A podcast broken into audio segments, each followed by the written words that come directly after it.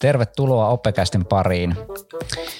Tänään käsitellään todella ajankohtaista aihetta eli etäopetusta ja meillä on täällä Sairasen Jarkko täällä Uuraisen päästä tällä hetkellä, kun olemme jo siirtyneet etäilyyn ja sitten siellä Timo, missä päin oot? Tuolla Jyväskylässä Ylämyllyjärvellä kotona täällä yläkerrassa. Ja sen lisäksi meillä on tuota, asiantuntija vieraana Jyväskylän ammatillisesta opettajakorkeakoulusta Satu Aksovaara, digipedagogiikan lehtori. Että sain tulla. Tällä hetkellä musta lammella kotona alakerrassa. Ja sitten meillä on myöskin opet- opiskelijanäkökulmaa antamassa abiturientti Iiris Kettunen. Tervetuloa. Moi. Mistä päin Iiris oot? Ootko kotona vai jossain Ihan muualla? kotona täällä Jyväskylän Keljon kankaalla. Hienoa. Tuota, lähdetään ensimmäisenä ihan ajankohtaisen aiheeseen, joka liittyy aiheeseen. Ole hyvä Timo. No joo, siis aina on ajankohtainen aihe ja tällä kertaa se on tietysti tämä etäopetuksen siirtyminen. Eli lyhyesti tässä niin tuota, eilen kun tuon Iiriksen tuossa lähi, lähikurssilta vielä pongasin, kun kirjoitettiin tuota äikä kasikurssi-ainetta ja kysyin, että tiesin, että hän on ollut etänä tässä aika paljonkin tässä tuota, niin tämän vuoden aikana, niin tuota, ajattelin pyytää häntä kertomaan näistä kokemuksista. Ja nyt on lukiolaisten liitto viitannut juuri seuraavaa, eli Hesari teki jutun, että etäopetuksen siirtyminen huolestuttaa lukiolaisia ja, ja juuri tämä työmäärä, mikä, mikä tavallaan tuli sellaisena ehkä ylimääräisenä eh, no, se, siihen läheopetukseen verrattuna, niin huolettaa opiskelijoita. Minkälaisella fiiliksellä Iiris sä oot siirtymässä nyt etäopetukseen sitten tässä seuraavassa jaksossa?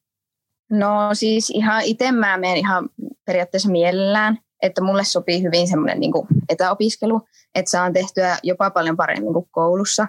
Mutta sitten tietenkin monilla on se just, että kotona ei saa niin paljon tehtyä niin kuin hommia ja just tulee niitä paljon palautettavia tehtäviä ja sellaista. Ja sitten tietenkin tässä on se, että olisi ollut kiva jäädä sinne kouluun. Tai kun olin just etänä viime jakson, niin olisi päässyt sitten vielä vikassa jaksossa nyt aloittaa niin kuin ihan lä- lähiopetuksessa, mutta ihan hyvillä mielin. No miten sä ajattelet tätä niin laajemmin just, että, että kun nyt tunnet kuitenkin paljon abiturientteja tässä, niin miten sä arvioisit ja kakkosiakin, niin tuota, että millainen, millainen se yleinen fiilis on tähän siirtymiseen nyt etänä? No musta tuntuu, että yleinen fiilis on no, aika huono, tai sille, että monet just ainakin abit ajatteli, että nyt kun alkaa kertauskurssit, niin olisi kiva olla niin kuin lähiopetuksessa ja muutenkin silleen niin kuin oppii paremmin monet niin kuin siellä ihan koulussa. Että silleen tämä ehkä vähän on niin kuin huono tilanne silleen, mutta kyllähän nyt kotonakin sitten kaikki pärjää silleen, että ei niin kuin sellaista ongelmaa ole. Joo, kyllä. Joo, tässä oli ajankohtaista ja nyt me siirrytäänkin tähän aiheeseen sitten vähän syvemmin. Joo, eli nyt tilanne on siis se, että me ollaan siirtymässä juuri tällä hetkellä, eli huomisesta lähtien itse asiassa, niin ollaan siirtymässä sitten etäopetuksen pariin. Ja historia vielä sillä tavalla, että mehän oltiin keväällä ensin etäopetuksessa ja nyt sitten tämä syksy me ollaan oltu tällaisessa niin sanotussa hybridiopetuksessa, että osa on ollut täällä läsnä ja osa on ollut sitten tuota etänä päivälukijoiden puolella meillä on ollut selkeästi se tilanne, että suurin osa on ollut täällä lähiopetuksessa ja vaan osa on ollut sitten siellä etäopetuksessa. Ja nyt sitten siirrytään siis siihen, että kaikki on kohtainen etäopetuksen parissa, niin mikä nyt on olennaista? Satu, sä oot perehtynyt tähän aiheeseen vähän tarkemminkin, niin mitä me, mitä me pitää tällä hetkellä ottaa huomioon erityisesti? Hirvittävän helposti niin kuin jotenkin katse kiinnittyy siihen tietotekniikkaan ja yhteyksiin ja, ja kone, koneisiin, mitä opiskelijoilla on käytössä ja minkälaisessa ympäristössä opettaja opettaa. Mutta mä väittäisin, että se ei ole se olennaisin asia. Ja kun tuota Iiriksen ajatuksia kuuntelin, niin minusta se edelleen vahvistaa sitä, että, että opiskelijat tarvii sitä sosiaalista oppimisympäristöä. Ne tarvii sitä opettajaa, ne tarvii sitä vuorovaikutusta niin niiden muiden vertaisoppijoiden kanssa kuin sitten sen opettajan kanssa. Ja, ja mitä se opettaja tekee siinä lähitilanteessa, niin se ohjaa, se osa, ohjaa toimintaa, sitä osaamisen kehittymistä ja, ja se hän reagoi siihen opiskelijaryhmään ja niihin yksittäisiin opiskelijoihin pystyy antamaan palautta. Eli tavallaan se, minkä muutoksen äärellä me ollaan, niin meillä siirtyy tavallaan se opettajan ja opiskelijoiden vuorovaikutus sinne verkkoon. Minusta se on niin olennaisinta hoksata, että miten me se saadaan mahdollisimman aidosti toteutumaan sillä verkossa. Jos ajatellaan verkko-opetuksen haasteita, niin ne on yleensä ollut siinä ver- vuorovaikutuksen onnistumisessa, että miten me onnistutaan se rakentaa. Eli mä kokisin, että me ollaan aika lailla siinä verkko-opetuksen problematiikassa, mikä on ollut jo tiedostettua aikaisemmin. Nyt se tulee vaan niin kaikkien kasvoille. Mites Iiris nyt opiskelijan näkökulmasta, niin minkälaisia terveisiä sinä antaisit meille opettajille, että nyt kun meillä alkaa taas tämä etäopetuskausi, niin sulla on takana itselläskin tätä etäopetusta juuri ollut, niin tuota, mikä, mitä huomioita sinä antaisit meille, että kiinnittäkää nyt näihin huo, enemmän huomiota?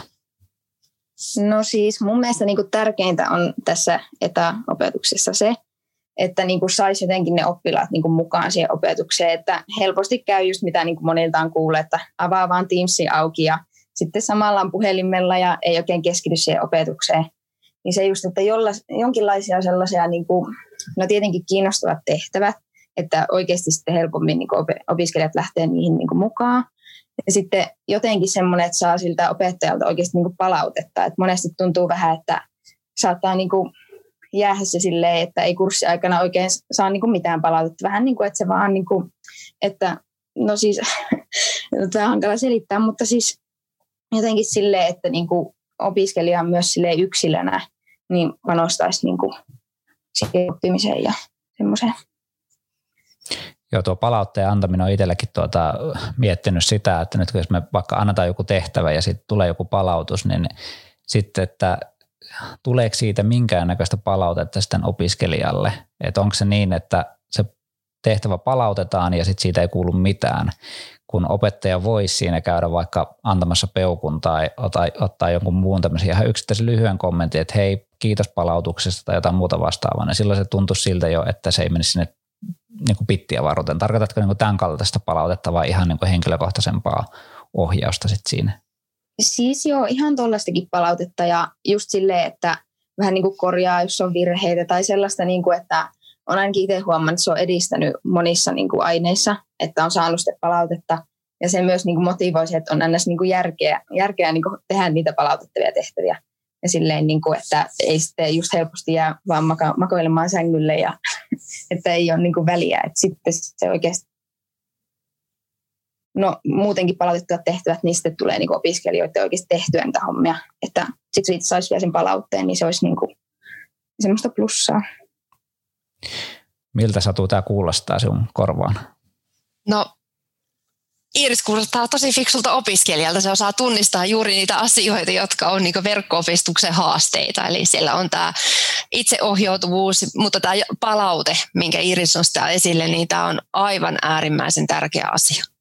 Eli me opettajina siinä lähiopetuksessa, niin me reagoidaan hyvin helposti siihen tilanteeseen ja me osataan antaa sitä palautetta aikaisemmallakin kokemuksella. Eli me saatetaan kertoa jotakin sellaista siinä lähitunnin alussa, joka toimii palautteena, osittaisena palautteena sille opiskelijalle. Ja monesti verkko kohtaamisessa tämä niin puuttuu. Lähdetään aina niin junaa eteenpäin seuraavasta jutusta.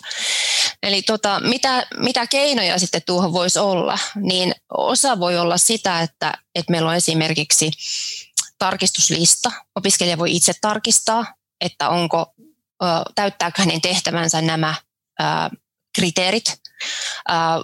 Pyytää tarvittaessa sitten ohjausta.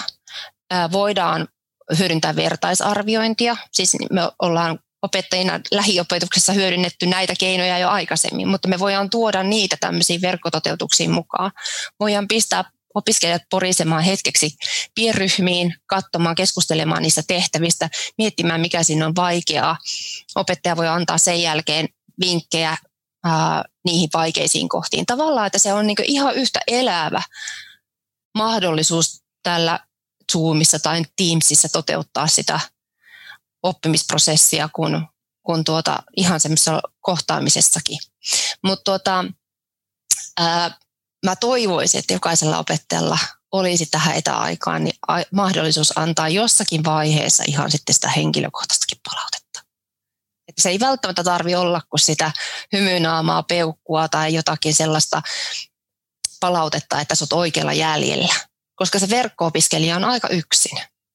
Ei, ei se välttämättä tiedä, että onko tämä mun te- tekemä työ riittävää, onko mä oppinut riittävän paljon, onko mä oppinut juuri ne oikeat olennaiset asiat. Tavallaan se turvallisuuden tunne, että, että mä voin jatkaa eteenpäin, niin sitä opiskelijat tarvii. Ja se on meidän tehtävä. Kun välillä tuota, siinä alussa niin viittasit siihen, että, että me liikaa ajatellaan ehkä sitä, että on niin tekniikkaa ja tietokoneita ja tämmöisiä näin, niin olisi ihan kiinnostavaa myös tietää nyt sitten opiskelijan näkökulmasta, että nyt kun me kuitenkin opettajat koko ajan siellä vähän häselletään näiden teknisten laitteiden kanssa, niin toki jos se ei niin kuin millään tavalla onnistu, niin se on ongelma, mutta miten näettekö te sen niin kuin suurena ongelmana, että opettaja ei hallitse tarpeeksi hyvin näitä teknisiä laitteita? Öö, ei se mun mielestä ole silleen ongelma. Tietenkin jos menee sitten niin kuin monet tunnit ohi, että ei saa niin kuin mitään tehtyä, niin se sitten on eri asia, mutta yleensä niin kuin löydetään sitten joku vaihtoehtoinen ratkaisu. Ja silleen, että niin kuin se on ihan niin kuin, niin kuin ei ole niin kuin siis mun mielestä mikään ongelma. Joo, koska me monesti niin kuin opettajat tuntuu, että, että me niin kuin vähän liikaakin annetaan niin kuin roolia sille tekniikalle ja sitä, että jos me pikkusen epäonnistutaan jossain kohdassa, niin se tuntuu meille hirveän niin kuin raskaalta, vaikka meillä niin kuin opiskelijat yleensä tuntuu, että on kuitenkin aika sallivia siinä ja ymmärtäväisiä. Et minusta tuntuu, että niin kuin nytkin kun ollaan juteltu monen opiskelijan kanssa tästä näin, niin että et tavallaan se on luonnollista, että meillä on, koska me ollaan hypätty aika nopeasti tähän junaan, niin se, että meillä on jonkinasteisia ongelmia joissain tietyissä tilanteissa, mutta yleensä ne aina ratkee jollain tavalla. Tuota, no sitten yksi sellainen seikka, mikä tässä nyt tuli oikeastaan jo esillekin, on tämä vuorovaikutus. Niin mitä sellaisia tekijöitä meillä on, jotka niin kuin edesauttaa tämän vuorovaikutuksen syntyä? Et, et nyt kun meillä on tällainen tilanne, että, että me siirrytään oppimisympäristöön, sähköiseen oppimisympäristöön, ja siellä meillä on käytännössä sitten ää, aika staattinen kuva niin kuin opettajalle. Et mehän nähdään käytännössä se tietokoneen kuvaruutu, jossa ei juurikaan ole näitä videoyhteyksiä päällä ja yleensä myöskin, jos on mahdollista tulla niin tuota, ilman mikrofonia, niin tosi monet valitsee myös senkin vaihtoehdon vielä sinne kaupan päälle. Niin miten me saataisiin niin tämä vuorovaikutus toimimaan? Äh, mä sanoisin, että kysymys on sosiaalisen oppimisympäristön rakentamisesta. Eli mä tarkoitan sillä sitä, että äh, kun me mennään luokkaan tavallisesti – niin ihmiset näkee sillä toisensa, tervehtii toisiansa, nyökkää, istuu jonkun tutun kaverin viereen. Eli sitä tavallaan semmoista niin yhteisöllisyyttä lähtee rakentumaan siitä hetkestä, kun sinne luokkaan astutaan. Mutta kun me tullaan tänne verkkoon usein niin, että siellä ei näy opettajan kuvaa, eikä siellä näy opiskelijoiden kuvaa. Eli se tavallaan me ollaan tyhjässä mustassa aukossa. Niin se ähm, alusta asti tavallaan meidän, meidän opettajina täytyy tietoisesti pyrkiä rakentamaan sitä vuorovaikutusta ja sitä luottamusta ja sitä turvallisuuden tunnetta. Ja mä veikkaisin, että se aika paljon liittyy myös siihen turvallisuuden tunteeseen, haluaako laittaa sitä omaa kuvaa näkyviin. Ja tuota, jos mä ajattelen, että miten, mitä me ollaan tehty, mitä me ollaan kokeiltu, niin sitä, että se ensimmäinen tunti ää, käytetään ihan siihen ryhmäytymiseen tehdään vähän jotakin hullutteluja. Leikataan paperilappua, taitellaan joku lennokki tai, ja näytetään niitä toisillemme siellä verkossa. Mä opettajana aktivoin, että hei Iris, laitapa kamera ja näytäpä minkälainen ää, kynä sulla on kädessä tai, tai kerrotko, mit, mitä sä näet ikkunasta, pystyisikö näyttämään sitä sun ikkunaa. Siis, ja, ja yleensä opettajat niin kokee, että tämä varastaa tämmöinen toiminta, niin siltä, siltä itse aineelta sitä aikaa. Mutta jos me siihen alussa käytetään siihen ryhmäytymiseen ja siihen luottamuksen rakentumiseen ja siihen, että miten mun kurssilla, miten mun kanssa toimitaan, niin se lähtee kantamaan. Mä tiedän, että 28 kuvaa, opiskelijan kuvaa tuossa yhtä aikaa ruudulla, niin sitä on tosi vaikea hallita ja oikeastaan semmoista nonverbaalia viestintää siitä edes nähdä. Mutta se, että me voidaan tehdä vaikka niin, että ensin aloitetaan pienryhmissä, jossa opiskelijat juttelee keskenään ja siellä käytetään, opitaan luottamaan toisiin ja käytetään sitä kamerakuvaa siellä.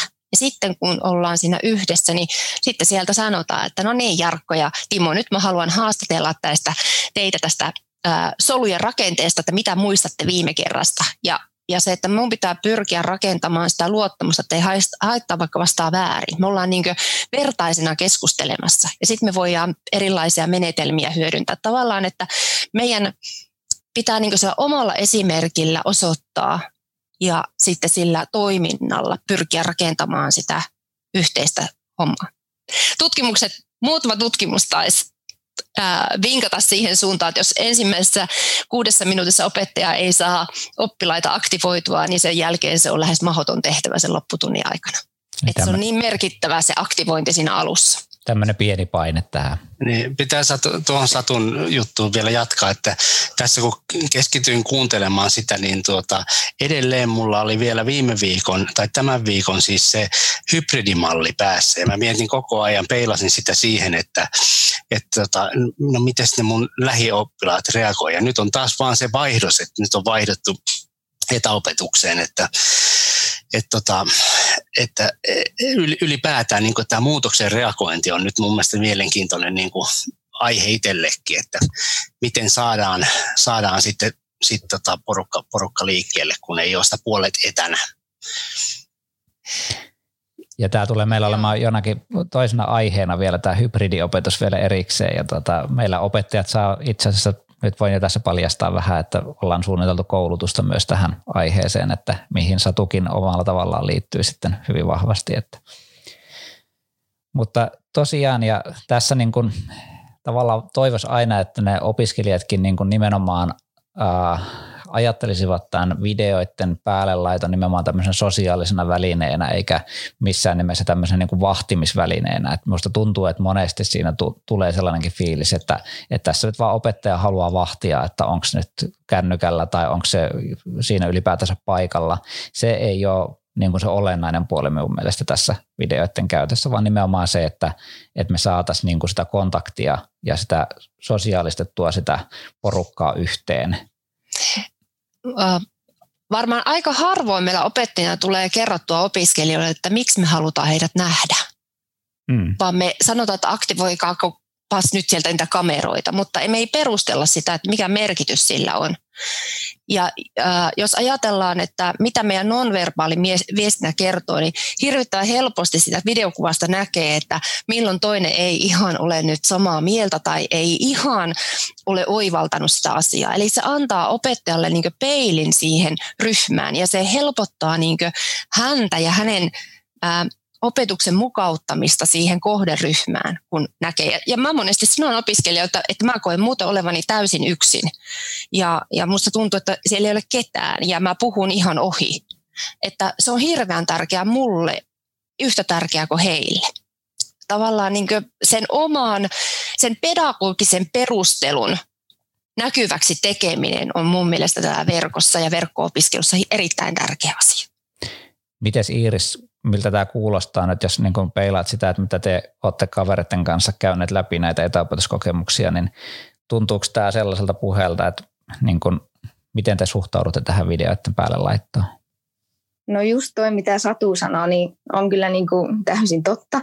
Että just monista saattaa tuntua silleen, että jos sanotaan, että niin kuin nyt ne videot päälle ja tälleen, niin vähän semmoiselta, että no miksi ja että viittiikö nyt laittaa ja tämmöistä. Mutta sitten just jos tehdään joku vähän semmoista niin ryhmäytymisjuttua, niin siinä tulee hyvin semmoinen, että no niin, että kaikki laittaa vuorotelle, eli ei tule painetta silleen, että vaan yksi laittaa. Sitten kaikki laittaa ja sitten vaikka kerrotaan itsestä ja niin sitten siinä tulee heti semmoinen niin rento ilmapiiri ja jotenkin silleen, no se niin kuin motivoi enemmän jopa opiskelemaan. Siinä tulee heti semmoinen niin kuin tervetullut olo sinne kurssille ja tai niin kuin, että se vaikuttaa aika paljon, että sitten jos on vaan ihan siellä niin kuin hiljaa siellä ja kamerat on kiinni ja näin, niin ei siihen pääse siihen kurssille niin kuin mukaan. Tai silleen. Tuota helppo jatkaa semmoisella mielikuvalla, että jos me ajatellaan, että meillä olisi iso luento, luentosali ja tuota, siellä vaan etuosassa on valot ja siellä on se luennoitsija ja opiskelija tulee sinne, niin Mä veikkaan, että aika moni hakeutuu aika lailla takaosaan ja istuu sinne omalle paikalle lähinnä niin passiiviseksi vastaanottajaksi. Niin minusta tämä verkkokokoukseen tai ympäristön tulo ilman kamerakuvaa, niin se vastaa ihan sen tyyppistä tilannetta. Mutta se, että meidän pitää pyrkiä rakentamaankin toisen tyyppisiä, semmoisia, mi, mi, miksi me ollaan yhdessä, me ollaan sen vuorovaikutuksen takia. Ja mä luulen, että että opiskelijatkin siihen innostuu. Eikä me aina tarvitse tehdä niitä äänestämisiä tai muita niin jollakin digitaalisella jutulla. Me voidaan ottaa vihreä ja punainen lappu, sanotaan, että hakekaa jotakin vihreää ja jotakin punaista ja sitten äänestellään ja kerrotaan mielipidettä. Että me saadaan siihen niin sitä semmoista asynkronista, nopeaa toimintaa, nähdään eleitä ilmeitä. Mä suosittelen sitä. Ja mun mielestä just tärkeää tuossa on just se, että niin kuin opettaja vähän niin kuin näyttää sitä esimerkkiä sille, että heti niin kuin huomaa, että oppilaatkin uskaltaa lähteä siihen, kun opettajakin uskaltaa tai näyttää, että tälleen vaan ja silleen, niin se on mun mielestä niin kuin tärkeä siinä sitten. Hyvä. Oikeastaan sä sanoit semmoisen hyvän asian. Mä oon omille opettajaopiskelijoille korostanut sitä, että jos sä hymyilet 20 kertaa lähitilanteessa, lähitunnin aikana, niin hymyile tuplaten tällä verkossa se hymy ei maksa mitään. Se luo semmoista positiivista fiilistä. Eli se voit käyttää sitä omaa ääntä, omaa rentoutta, vähän omaa hassuttelua, heittäytymistä, niin se saa myös sen tarttumaan. No hyvä. Eli vuorovaikutus. Otetaan vielä yksi tämmöinen vuorovaikutukseen liittyvä kysymys tähän, että, että nyt kun, jos nyt tapahtuu se, että meillä on se tietokoneruutu siinä ja me nähdään ne opiskelijat suurin piirtein, toivotaan vielä, että niin kuin me nähdään myös videokuvaa siitä, me annetaan tehtäviä ja vaikuttaa siltä, että mitään ei tapahdu siinä, niin vuorovaikuttaako opiskelijat siellä niin kuin keskenään miten keskenään. usein? Vai onko se niin, että siellä nyt ei oikeasti tapahdu mitään? Siis opettajahan, ja ihan oma, omasta kokemuksestakin sanon, että musta tuntuu, että siellä ei tapahdu yhtään mitään. Ja oikeastaan mä tämän takia sitten siirryin siihen, että meillä on niinku sellaiset kokoushuoneet, että mä voin käydä katsomassa, että tapahtuuko, pistää niitä opiskelijoita ja pistää niitä, sanoa, että pistä on teidän vertaisryhmä, sytyttäkää kamerat. Ja sitten mä kävin kattelemassa, että mitä siellä tapahtuu. Niin kyllä siellä tapahtuu. Ja mielenkiintoista on, että aika paljon ammattikorkeakoulussa ihan nuo tutkinto-opiskelijat, niin ne lähettää chattiviestejä, ne kyselee toisiltaan, ne lähettää chattiviestejä videoneuvottelun yhteydessäkin niin, että se opettaja ei niitä näe, eli private-viesteinä. Eli siellä tapahtuu paljon semmoista kuhinaa, ihan sitä samaa, mitä tapahtuu siellä luokassa, että hei ymmärsitkö mitä se sanoo, milloin me pitää palauttaa, no voiko sä kysyä, kysy sä nyt tätä asiaa. Ja, ja me opettina ei tiedetä, me ei nähdä. Me luokassa nähdään se, tavallaan se sähkö, mutta me ei nähdä sitä siellä verkossa. Mutta meidän pitää, niin kuin, ehkä tässä on se iso tekijä, että meidän pitää oppia luottaa niihin opiskelijoihin. Että kyllä ne opiskelee, kun se, se on aktiivista toimintaa, kun se on, siinä on semmoinen niin intensi, oppimisen intensiteetti läsnä. Niin uskoa niihin. Ja sittenhän me voidaan herätellä myös huudella sinne välillä, että Jarkko, hei, mä tuun, me tuppas mun kanssa kahdestaan nyt tonne hetkiseksi, mä kyselen vähän, että mitä sulle kuuluu ja mit, näytä vähän, että mitä tuotte saanut aikaiseksi. Semmoinen arvaamattomuus, ennustetta, ennustamattomuus, niin se pitää myös opiskelijoita niin virkeinä. Kunhan se ei ole semmoinen kontrolliajatus siinä, vaan se on meidän tuki ja, ja apuajatus. Mites Iiris, miltä tämä kuulostaa Oot, kommunikoitteko te siellä taustalla jotain vai jota opettajat ei näe siihen tietokoneelle? No siis kyllä, se vähän ehkä riippuu siitä, että onko kurssilla niin kuin ketään tuttuja. Että sitten jos ei ole niin kuin kavereita, niin harvemmin sitten niille, niin kuin, keitä ei tunne, niin juttelee. Mutta esimerkiksi joillain kursseilla on ollut sitä just, että tehdään niin kuin ne pienemmät ryhmät sinne, niin kuin, että tehdään ryhmätöitä just silleen, ja sitten se opettaja voi tulla käymään siellä, että niin kuin miten niin kuin sujuu ja näin niin kyllä sieltä yleensä aina löytyy se, joka sitten uskaltaa niin kuin aloittaa sen keskustelun ja sitten se siitä etenee kaikki lähtee mukaan. Et se on kyllä toiminut mun mielestä ihan hyvin. Tuo Mä suosi- ja suosittelen just tuota samaa, että, että vaikka ajatus olisi, että, että normaalitilanteessa olisi tapahtunut on tämmöinen itsenäinen vaikka tiedonhaku tai, tai lasketaan joku matikan lasku niin yksikseen ja sitten katsotaan yhdessä taululla, niin se, että silloinkin voi hyödyntää näitä pienryhmiä, laittaa niin pienryhmää ja sanoa, että, että, näissä, että kysykää niin toinen toisilta, niin tukekaa toinen toisianne ja sitten 20 minuutin päästä katsotaan yhdessä nämä laskut. Niin se lähtee tapahtumaan just tota, mitä Iris kuvasi. No miten sitten vielä, jos mennään tästä vuorovaikutuksesta, joka liittyy tähän vuorovaikutukseen toki, niin tämä ryhmäytyminen ja niitä se ei puhuta pelkästään siitä niin kuin koko opiskelijaryhmän ryhmäytymisestä, vaan meillä olisi ajatuksena vaikka se, että me tehdään, teetetään jotain ryhmätöitä tai jaetaan se pienempiin ryhmiin, niin miten tämä nyt kannattaisi sitten tehdä tämän kaltainen toiminta, että, että sanotaanko me vaan, että menkää näihin ryhmiin ja sitten laitetaan, ja nyt lähtökohtana voitaisiin ajatella sitä, että opiskelijat ei juurikaan tunne toisiaan, että se on kuitenkin aika monella kurssilla tällä hetkellä niin kuin se tilanne, että kun ne tulee uudelle kurssille, niin siellä ei ole niitä kavereita, joiden kanssa chatata tai muuta vastaavaa. Että siellä tavallaan lähdetään niin kuin tutustumaan niihin. Tämä on sinällään minusta tosi iso kysymys, että, että opiskelijat yleensäkin, kun meidän lukiossakin tulee ja pyörii kurssilta toiselle, niin se on aika iso kynnys olettaa ole, olla aktiivinen siinä, että jos niin kun joudut joka tunti vaihtamaan luokkaa ja kurssia ja siellä et juurikaan tunne niitä muita opiskelijoita, niin jo pelkästään se, että me oltaisiin lähinnä, niin sekin on jo iso kynnys. Niin miten sitten vielä tässä digimaailmassa ja etäopetuksessa, niin mitä vinkkejä tällaiseen voisi olla? No tuossa alussa vähän puhuinkin siitä, että, että se pitää se jotenkin se luottamus ja se ryhmätyöskentely niin käynnistää.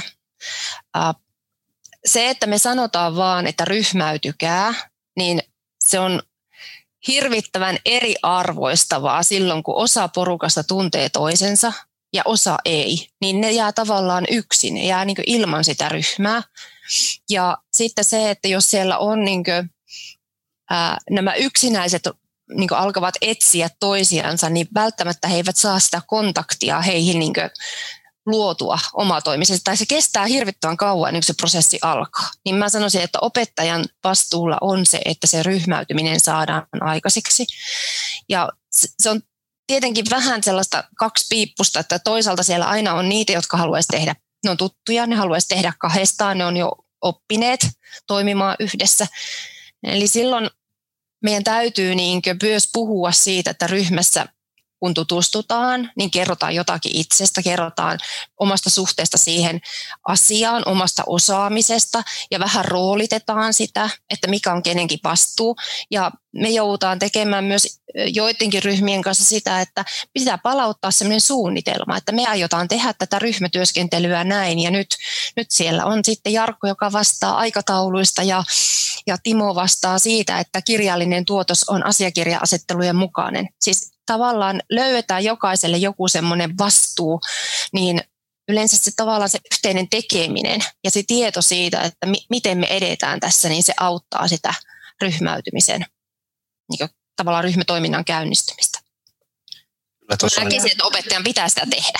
Se ei, jos me halutaan saada kaikki ryhmät toimimaan, niin tuo, mietin just tota, että siellä on sitä, sitä paljon niin kuin tunnustelee sitä, että kun tietää, että noin 20 tuntee toisensa ja nämä ei tunne ja näin, niin kyllä jotenkin tuntuu, että tässä tilanteessa, niin kuin tässä etätilanteessa opettajan pitää määrittää aluksi niitä ryhmiä ihan selkeästi. Mm. Niin kuin, vähän niin kuin pakottaa, mutta se toinen juttu on sitten se just, että, että kun on niin isot ryhmät, siis mm. kokonaisryhmät, että sekin jo, että jos sä teet ne, vaikka on ne kahdeksan ryhmää, tai oikeasti yhdeksänkin, koska on 35 on semmoinen ihan normiryhmäkoko, niin just se, kun haluaisi sitten kiertää siellä, mm. niin se, se on melkoinen matka kiertää se. Että mä jotenkin itse olen sitä miettinyt, että tämmöisetkin, mitä sä sanoit, toi tämä, tämä niin kuin, että, että tulee joku, joku tällainen rapsa tai joku siitä, niin toimii myös, että tämmöinen kirjallinen tuotoskin on niin kuin hyvä, hyvä niin kuin lopputulema, mm. että jos ei kerkeä kuuntelemaan ihan mm. jokasta. Joo, ja tuota, mä luulisin, että lukiopuolella ylioppilaskirjoituksessakin on sitä suuntaa, että opitaan tiivistämään tietoa. Niin me ollaan menty myös semmoisia, tai semmoisia kokeiluja on tehty, että sen sijaan, että opettaja lukisi niitä 20 sivun raportteja, johon ei ole välttämättä sitä aikaa, ainakaan antaa sitä väli, välipalautetta, niin se, että siitä palautetaan tiivistetty video. No, se opiskelijaryhmä kertoo siitä omasta vaiheestaan ja sitten siitä haasteesta tai mihin ne kaipaisi ohjausta. Eli on ohjeistettu, että mitä videolle kerrotaan. Kerrotaan vähän siitä tiimityöstä ja kerrotaan siitä siitä, miten se opiskelu on edennyt. Ja opettaja silloin pääsee hyvin niin nopeasti sen videon kautta niin kärryille ja sitten voi palata sen raportin äärelle, jos on niin tarve. Niin me ollaan koettu se, että saadaan nopeutettua sitä toimintaa. Samalla tavalla opettaja voi antaa sitä videopalautetta, niin sä kerkeät kahdessa minuutissa puhua ihan valtavan määrä asiaa sen sijaan, että sä käyttäisit sen kaksi minuuttia sen kirjoittamiseen. Sä kerkeät just, just antaa se hymiön. Kyllä. Mäkin olen käytännössä siirtynyt kokonaan videopalautteen antamiseen just tämän takia, että pystyy antamaan paljon laajempaa ikään kuin kommentointia ja on ajatellut, että se on myös sitä vuorovaikutusta sitten keskenään. Oikeasti mun pitäisi Iirikseltä kysyäkin, että mitä sä koet silloin, kun sulle puhutaan vähän niin kuin yksisuuntaisesti, jos sun tekstiä vaikka arvioidaan, niin miltä se on tuntunut susta ikään kuin? No siis esimerkiksi just äidinkielessä on monesti silleen, että tulee just se videopalaute ja siinä just käydään tosi tarkasti ne niin kuin, vaiheet ja siitä, että mitä pitäisi niin kuin, parantaa ja just se on tosi hyvä, että sanotaan myös, että mikä on onnistunut. Että sitten niin kuin, ei vaan sitä, että mikä on epäonnistunut. Mm. Ja siinä niin kuin, jotenkin, kun se on niin kuin, pelkästään itselle se palaute, niin se niin kuin, jää hyvin niin kuin, tuonne päähän ja sen muistaa ja siinä mun mielestä oppii niin kuin, tosi paljon, että saa sen henkilökohtaisen palautteen ja se video just on tosi hyvä, että siinä kuuluu ääniä ja näkyy se, niin se on semmoinen konkreettinen palaute. Just sitä on niin fundeerannut, että, että tavallaan että monesti se itsellä se, niin se halu on siihen yksilön tasolle vielä ko- kovempi kuin se, että sen niin kuin pienryhmän tai näin, että pääsisi niin kuin isoissa ryhmissä koskettaa sitä yksilöä, niin, niin se, että tässä on ehkä niin kuin monenlaisia lähestymistapoja tähän vuorovaikutukseen. Että tämmöinen tuli nyt mieleen näistä omista valinnoista.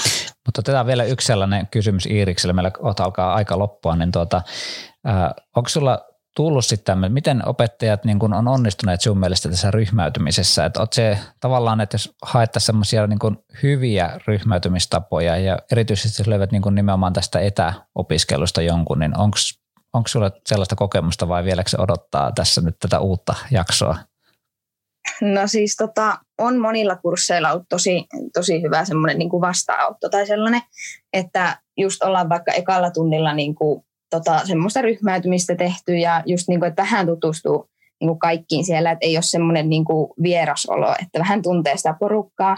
Ja sitten just silleen, että on ollut niin kuin ryhmätöitä ja on ollut niin kuin semmoista, että pääsee oikeasti ääneen. Että monesti se jää siihen, että niin kuin joka tunti vaan niin kuin kuuntelee, sitten helposti herpaantuu se silleen keskittyminen ja sitten niin kuin ei tule opiskeltua niin hyvin kuin sitten, että olisi semmoisia niin keskustelutöitä ja tämmöisiä.